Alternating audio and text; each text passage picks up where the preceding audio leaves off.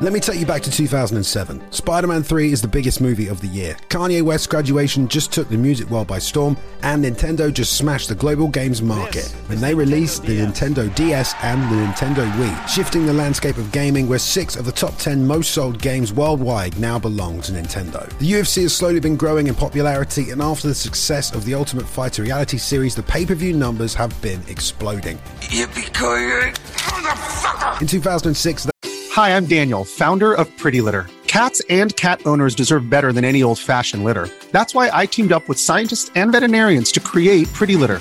Its innovative crystal formula has superior odor control and weighs up to eighty percent less than clay litter. Pretty Litter even monitors health by changing colors to help detect early signs of potential illness. It's the world's smartest kitty litter. Go to pretty litter dot com and use code SPOTIFY for twenty percent off your first order and a free cat toy. Terms and conditions apply. See site for details. They broke the industry record for revenue generated in a single year, which means they beat out the W W E and boxing, raking in over two hundred million dollars in sales. Roger Huerta was on the cover of Sports Illustrated, and Chuck Liddell made it on E S P N, the magazine. Perhaps more importantly, Mark Ratner has just joined the U F C executive team as vice president of regulatory affairs and helped get the sport of M M A legalized. And Dana and the Fertittas have the opportunity to do something they hadn't done since two thousand four, release a U F C video game. But the industry itself was in a state of flux, and the creation of a new U F C gaming franchise did not come without controversy. War was declared, lines were drawn, and with the birth of a new era of U F C video games came the collapse of an industry titan and the death of a franchise that is still mourned to this day. With accusations of foul play, insider trading, and an incendiary lawsuit, this is the sudden death of U F C T H Q.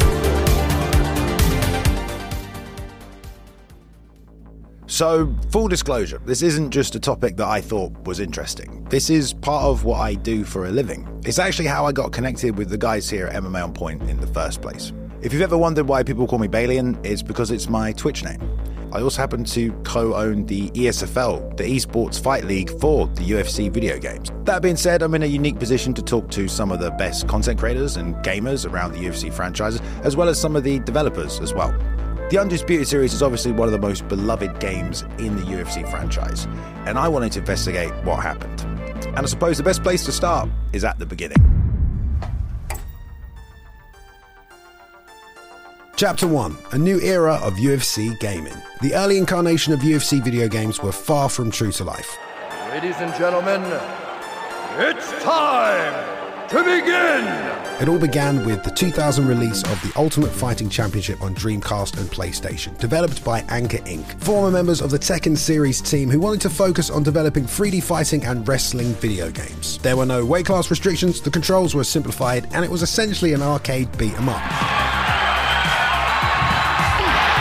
But it was still released with great reviews. The gameplay was enjoyable, and I G N and GameSpot both scored it higher than nine out of ten. The Dreamcast version of the game was a finalist for the Academy of Interactive Arts and Sciences Fighting Game of the Year. But what followed from here was a slow deterioration in the franchise. With U F C Tap Out, Throwdown, and finally Sudden Impact, the games failed to innovate in any exciting way, and as other games franchises evolved around them, new developers Dream Factory did little to advance the visuals or mechanics until the final Final iteration. U F C Sudden Impact was given over to developer Opus, responsible for the terrible PlayStation port of the original game, and it was the nail in the coffin for a gaming franchise that sadly didn't seem to have too much of a future. What followed after this was a U F C video game drought, one which wouldn't be broken until two thousand nine and the release of the first in a new series, U F C Undisputed, which completely relaunched M M A gaming as we know it today. So, you think you're ready for the U F C, huh?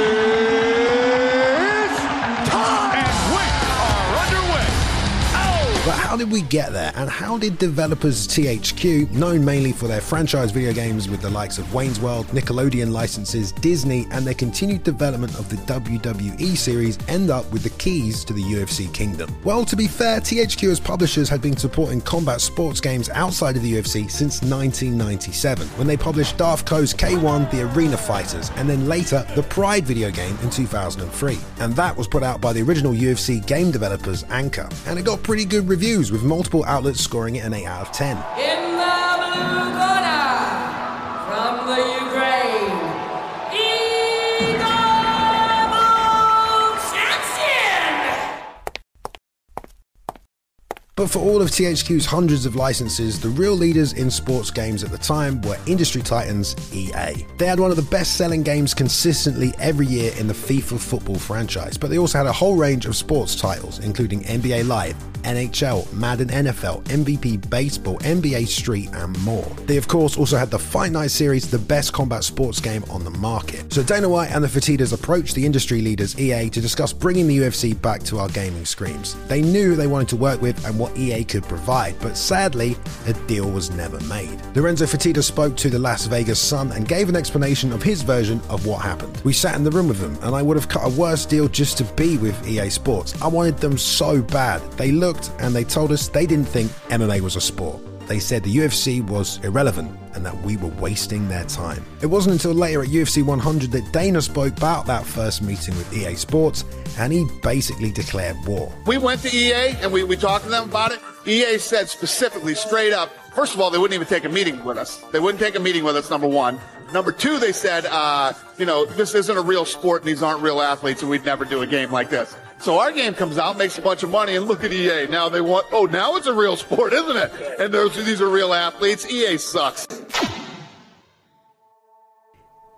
M M A is not a sport, it's kind of their cop-out. I just, I don't think they looked at the sport as something that would be profitable at the time. I don't think a lot of people cared about M M A at the time, right? M M A was a very niche sport. It was already established on the way up, not what it is now, but it, I don't think a lot of people cared about M M A. Again, because they just didn't really see it for what it it was eventually going to become. But I spoke to several long-standing developers at E A, guys who were around before the U F C even approached the company, and their side of the story is quite different.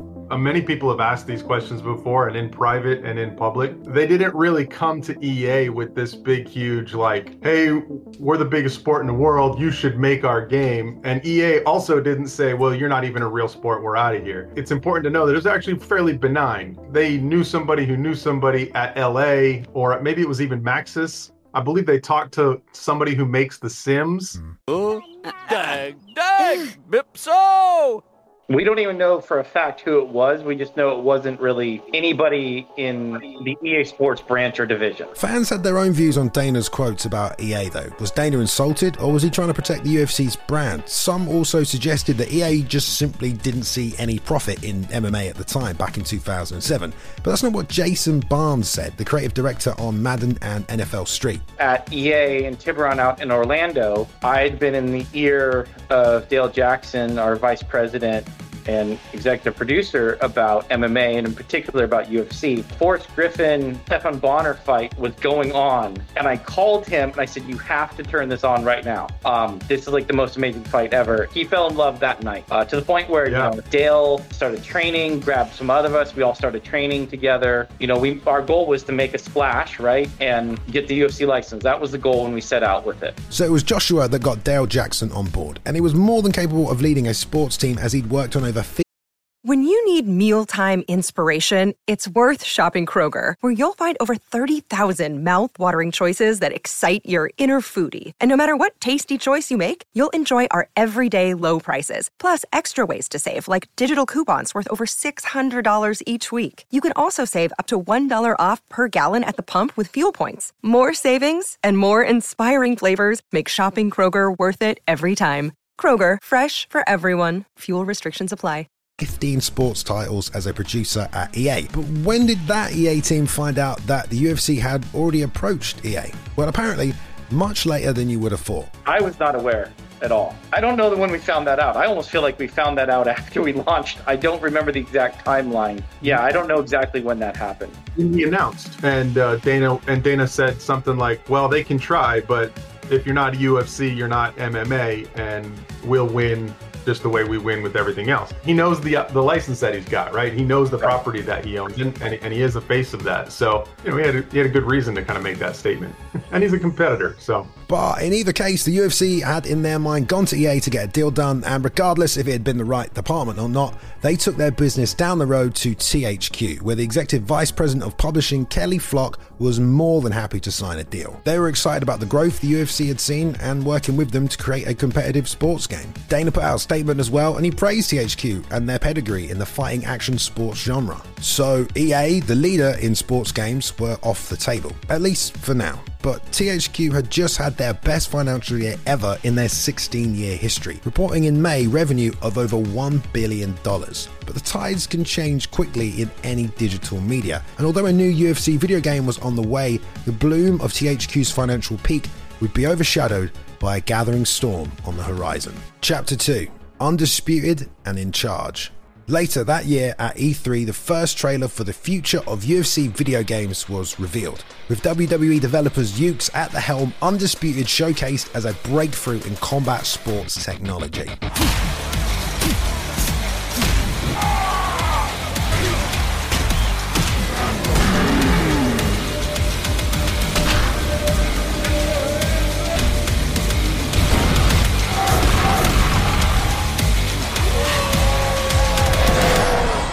This was the first true-to-life attempt at M M A in video game format. Some of the earlier titles had been critically acclaimed, but for the first time, striking, grappling, and clinching were all drawn together in one seamless gameplay format. As a fan of M M A, I felt like Undisputed was designed by a bunch of people that were also fans of M M A. It was everything that Dana and the Fertittas had talked about, everything it had promised to be, at least to M M A fans, a game that could simulate a cage fight like no other before it. Over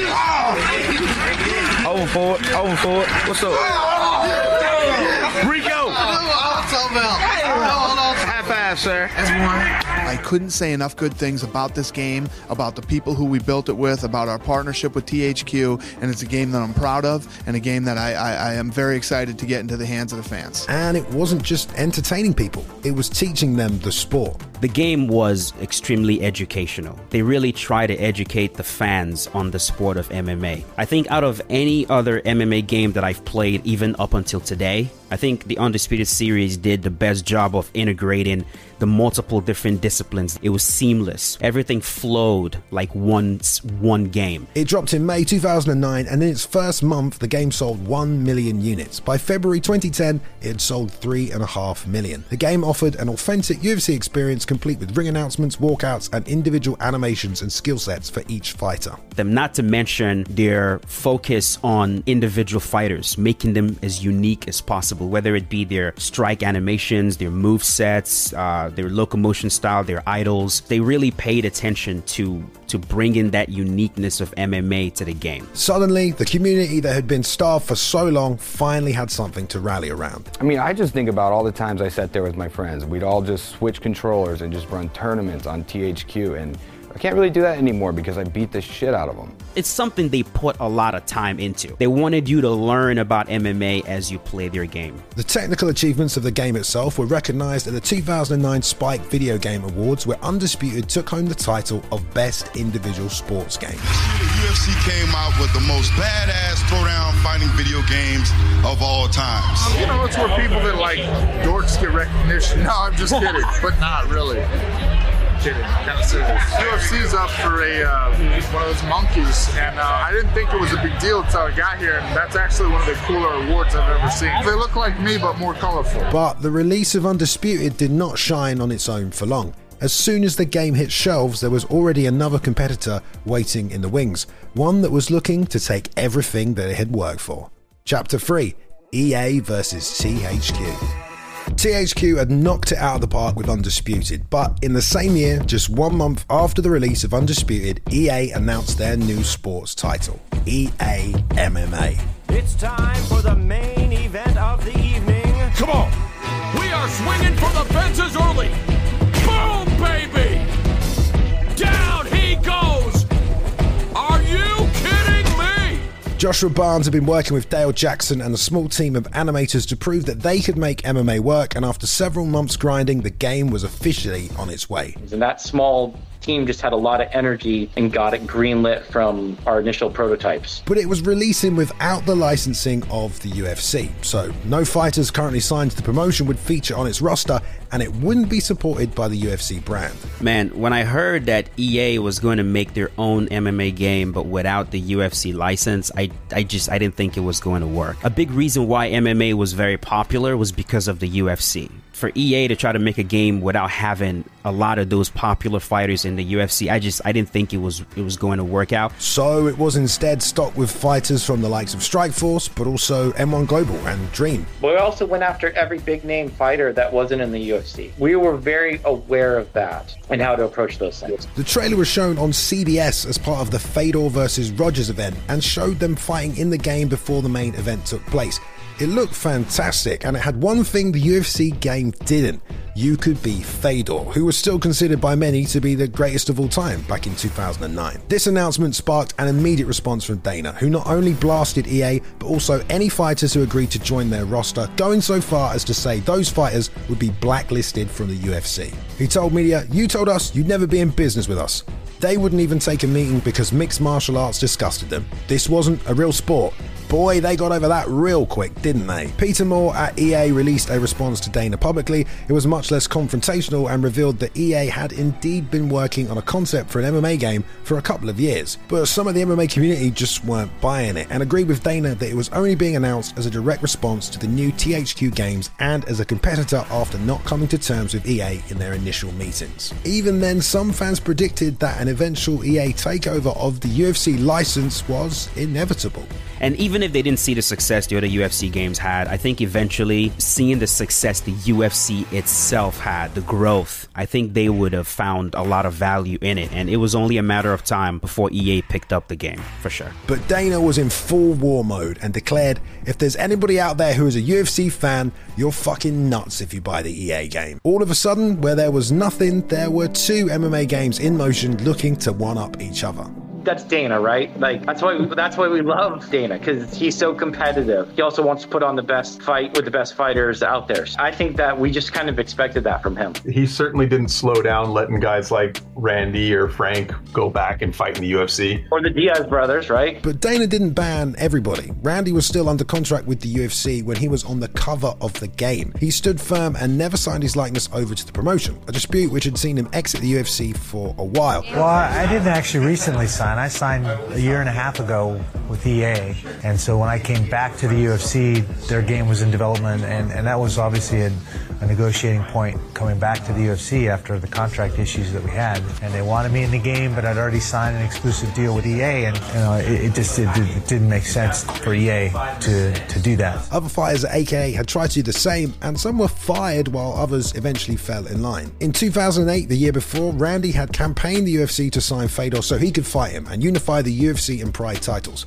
But when they couldn't get Fedor, Randy retired from the U F C so he could go and fight him elsewhere. So when Fedor signed with Strikeforce, Randy quit the U F C. But guess what? The U F C sued him over this and the fight never happened. So the only way to live out the fight was in E A M M A. The game also had a lot of unique features that set it apart from its U F C counterpart. We had specific strikes that the Diaz brothers do, right? They have a different way they, they hold. We had um, no. locomotion sets, the way people stood. All those things, when you say, how were we doing things, you know, to compete with U F C, is it was authenticity and allowing people to get that detail with their fighters. The one thing that stands out that makes E A M M A unique to me is their vulnerability system. Everything just made sense. You could enter the fight and get knocked out a few seconds, and it made sense why. I still play it from time to time, and it, it still blows my mind how realistic it is. You know, when I first played E A M M A, I thought the control system was whack. I hated it that much. When we did go back over, they kept a lot of that button mapping, and you'd think I hated it before. I'd, I'd say, you know, fuck this, let's go back to T H Q. But no, it grew on me, and I think they were right the first time, essentially. They had the right idea. What's the flow of uh, of of the fight positions? This is really complicated. What happens in, in the clinch or on into, into grappling, you have uh, moves and counter moves. So we would do a flow chart for animation. It's always eight, ten, twelve, twenty-four different kind of like base states. I did this thing on uh, on the computer, and I was trying to explain to people how complicated it was. And I said, you know what? I'm going to print it out. And it was like one hundred eighteen pieces of paper. There had certainly been a lot of attention to detail, several different promotions and rule sets to fight under, and different belts for all those different promotions. Along with the game, it also included a live broadcast feature exclusively streamed inside the actual game, where it was the only place to watch it. E A Sports Live Broadcast. Why? Because that's what it is, genius. It's you creating your own fighter using photo game face. It's you fighting for fame and fortune. Broadcast live in thousands of living rooms, game rooms, and wherever else fans can get their mug in front of a screen. It was hosted by the developers of the game itself, and competitors were allowed to cut promos and send in videos which were shown before the broadcast. It was super simple, but it worked so well and sowed the seeds for the esports scene and the esports fight league as we know it today. The game itself reviewed well, better than Undisputed twenty ten when that was eventually released, but despite the game being announced on C B S and promoted on pay-per-view, no one bought it. I think E A M M A wasn't successful because it was seven dollars and ninety-nine cents on the rack a week after it came out. In its first month, it only sold forty-five thousand copies, dead on arrival were the words used by investors. And they kept coming back with lower and lower expectations, not because of the game, but because of the market. We... We've missed every projection so far. We've over-predicted everything that's come out this quarter. So it was a pretty scary time to be launching any game, much less a new I P for what, I mean, arguably is still an, a niche sport. They didn't have U F C fighters, and not just didn't have U F C fighters, but because they didn't have the U F C brand, the, that U F C name behind them, the game was just, it was always doomed to not do as well as they hoped. Servers shut down two years after the launch of the game because so few people were playing it. It was also released the same time as Fallout New Vegas, one of the best-selling console games of the year. Not only was M M A still smaller than boxing at the time, it kind of was at the about at the plateau. It wasn't going like that anymore. The interest was saturated. saturated. That week, Fallout came out. We began like the biggest recession of the American economy. Uh, what was it, two thousand? We were just at the bottom of two thousand eight crash, right? Without the backing of the U F C, it was indeed a commercial failure. I think three simple letters tell the story. I think uh, U F C. You know, if we have the U F C license, I think our review scores go higher. The reason why E A wouldn't have picked up that license in the first place, probably bad luck and timing. I strongly believe that they were meeting with the wrong people. In December twenty ten, Jeff Ecker confirmed to Figure four Online that there was definitely going to be an E A Sports M M A two, but it never happened. It was then announced that T H Q had extended their U F C license to two thousand eighteen. At the end of it all, Dana had this to say. Let's see how they do now. Their earnings reports just came out and they suck. This company that used to control the video game world and with these big fucking giants, we'll see where they are in the next two years. And as far as the M M A space goes, we'll kick the living shit out of them. Dana was right that the M M A video gaming space would only continue to grow, but as far as E A not being around in the next two years, well, the reality could not have been more the opposite. Chapter four, The Fall of a Titan.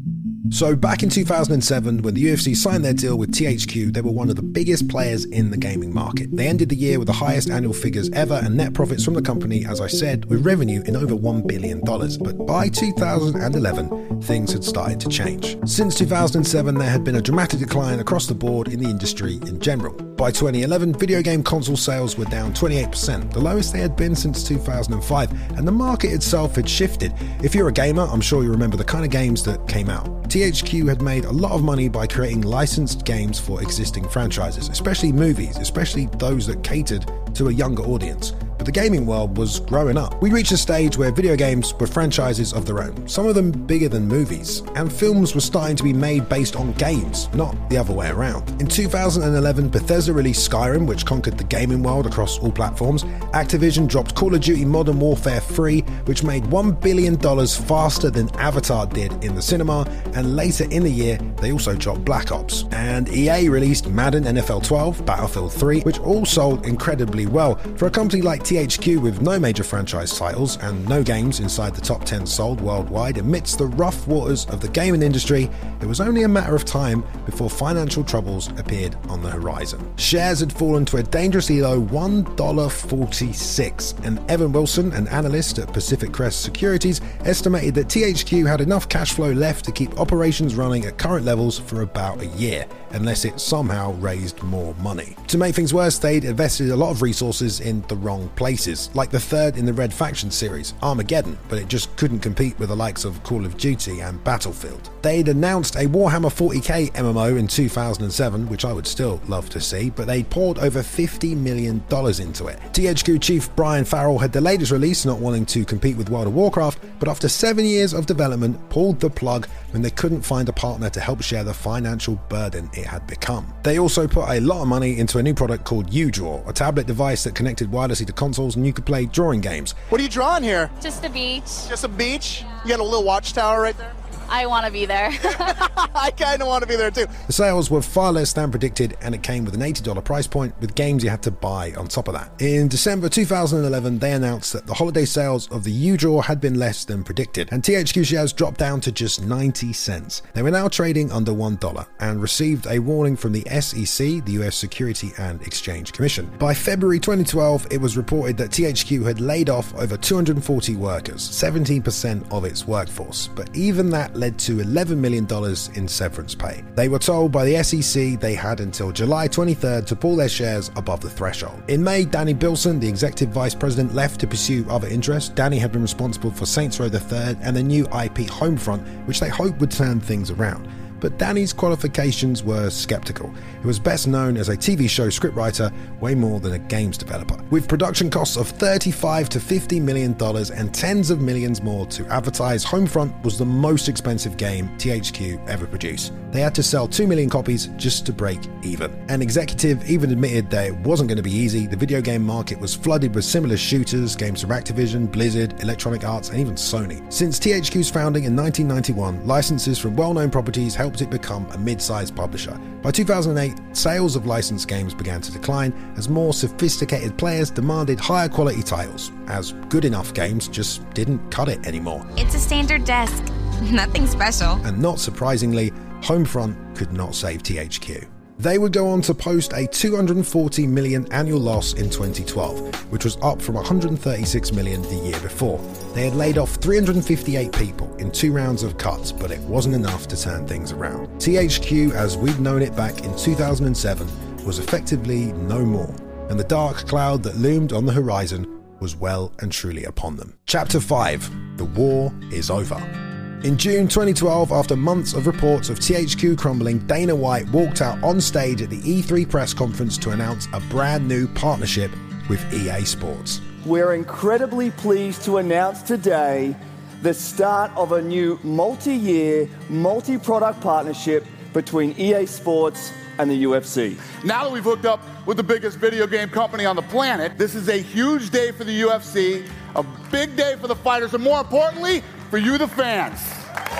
Thank you. Dana was clearly no longer at war with E A, and the partnership that so many fans and media had predicted was finally a reality. There was no way you couldn't have the biggest sports video game company and, you know, U F C and not have it eventually working together. It was going to happen. Like I said, we kickstarted it with the idea, with the intent of, of proving that we we could do it. Well, so the U F C probably went back to E A because it's still it's the biggest sports game company by far. I think it's like the same thing as uh, E S P N deal. U F C was on Spike or whatever. They wouldn't turn down going on E S P N now. It was met with tons of excitement from the fans. It was time for a change, and expectation was high. I definitely remember when U F C announced their partnership with E A at the E three convention, and at that time, although we all loved U F C Undisputed three, the game was kind of getting stale. We needed something new. They dropped a cinematic trailer to showcase what the game might look like, and it blew people's minds. The very first scene you saw was G S P walking out, and you see G S P in his karate kimono with the with the headband. And I remember at that time, I was still kind of new to how amazing game graphics can kind of be, and I saw just how lifelike the fighters were. It really, really blew my mind, bro. All excitement I had was just got doubled. And as I'm I'm looking at this these character models and the way they're moving, the way they're throwing their strikes, my expectations were just through the roof. But on the very same day it was announced E A would be taking over the franchise, T H Q also confirmed that they had officially closed their San Diego office for good. The team that had worked on the Undisputed series was gone. Members of the media like Kevin Dent expected it was done to send a message. Dana, though, released a nice statement about T H Q and thanked them. And Brian Farrell of T H Q also had his own words appreciating all that they'd achieved over the years together. Only three months earlier, T H Q Undisputed three had been released. Both I G N and GameZone had given it a nine out of ten, and it had reached number one in the U K software charts for sales, but it only sold one point four million units, and it needed two million in order to keep the franchise afloat. Everything E A had learned from E A M M A was going to be translated into this new franchise, along with all that E A could provide in terms of resources and online capabilities. Oh, one hundred percent it makes a lot of sense to me that the U F C, you know, would go with E A and they'd provide a better online experience because they're already running FIFA. I think the E A deal with the U F C games was probably a good thing. The Undisputed series had played victim to the ever-shifting industry. T H Q became a falling pillar that sent ripples throughout the game development world, a spotlight that any company, no matter how big, could eventually fall. But the story doesn't end here. The transition between companies wasn't a quiet one, and T H Q were about to bite back at the very people that had taken their franchise. Chapter six, the lawsuit. The E A U F C partnership had been met with a lot of anticipation and hype from pretty much all sides of the fence. T H Q was dead in the water, and by the end of the year, the news broke that they had filed for bankruptcy. By January of twenty thirteen, all of its assets were sold off to the highest bidders. Sega bought Relic and would take over the Company of Heroes and Dawn of War franchises. Koch Media picked up the Metro game series, Homefront and Saints Row, and Take-Two acquired the W W E series that still puts out games to this day. But all of a sudden, a lawsuit was dropped on the desk of the District Court in Delaware. It called for action against E A, claiming that they had intentionally ruined the relationship between T H Q and the U F C parent company Zuffa for their own benefits. During T H Q's downfall, they'd met with various companies about acquiring the licenses and development teams under their banners. One of these companies was E A, who they had approached believing they would be interested in purchasing the U F C license. Supposedly in their meeting with E A, they had revealed their current financial situation, including sales data and marketing projections for the company's U F C video games. E A turned them away, saying they were not interested.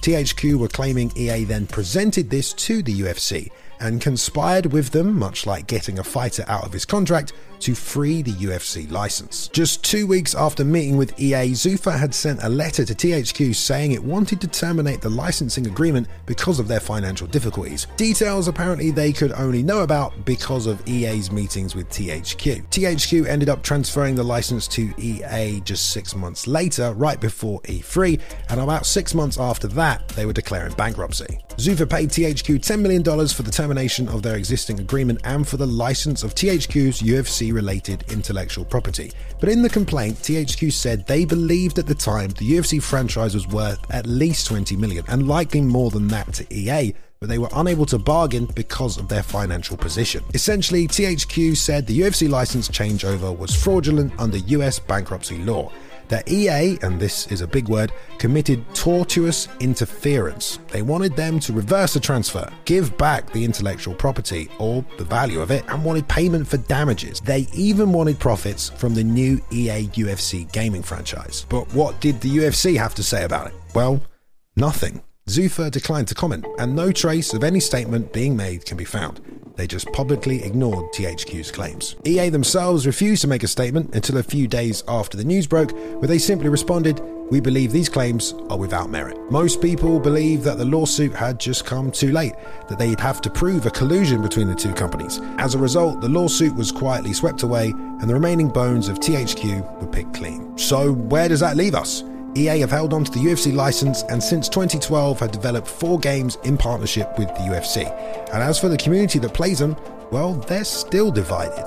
If I had the chance, would I love to see U F C Undisputed four? Yes, one hundred percent. With all the experience they had, all the brand new technology, that, that sense of, okay, we're going to get people that will build a game that are genuine, real fans of M M A. I, I, yeah. one hundred percent. I would love to see what they can do again. I think a lot of people think of the T H Q games, they say they're better, they're more fun. I'm very fond of those old games, but I actually prefer the new ones. I think they're more fun. I got way more in-depth playing online. Regardless of your own choice for the U F C gaming franchise, T H Q U F C is well and truly a relic of the past. Much like the dark ages of the sport, it was a victim of a changing industry, and its sudden death wasn't really that sudden at all. The U F C itself was on its last legs before Dana discovered it was for sale and then convinced the Fertitta brothers to purchase the three letters, which have now become a household name. And with T H Q's downfall, E A were in a similar position to step in and lay claim to a beloved franchise that I fear was already far too sunk to be saved. So you're probably wondering, what do I think about this game? Well, it pretty much got me into M M A. I was at university, I just discovered the sport for the first time, and I picked up Undisputed three. And I learned about the different fighters, about the different moves, how the entire sport worked, basically. And it is kind of all thanks to U F C Undisputed three that I'm even sitting here right now. After playing the game, I got into training myself and just everything else after that. I think when you love M M A so much, you want to be immersed in the world all the time. I spent so many hours at university playing this game, playing it with my friends, and just being inside the U F C and the world of mixed martial arts. I just wanted to know what happened. What happened to Undisputed? Where did it go? Because it was such an awesome franchise and such a fun game to play. So I guess I wanted to make this video to find out what happened to Undisputed. What happened to one of my favourite video games of all time? It's a question that a lot of you guys have been asking before as well. And so many people still want this game to come back. It's never coming back. I'm sorry. I'm sorry, but it's never coming back.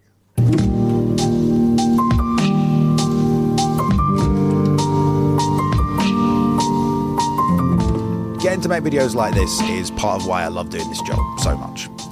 And there's a hell of a lot of work that goes into something like this. The research, the script writing, the editing as well. You know, I read a comment on Reddit the other day that said M M A On Point has got ten to twenty employees. That's not true. There's five of us here, guys, and we do everything we can to make the best videos possible. But if you do want to support this kind of content and these kind of videos, or get early access to them, or help us make new and creative stuff, you can click join down below. There's absolutely no pressure to do so, but every bit of support from you guys helps a ton. At the end of the day, though, the only thing that matters is what you think, because you are the guys that buy these games. Do you miss Undisputed? Do you hope that the new U F C games can reach the same level, or do you prefer E A? I want to know, and that's what the comments are for.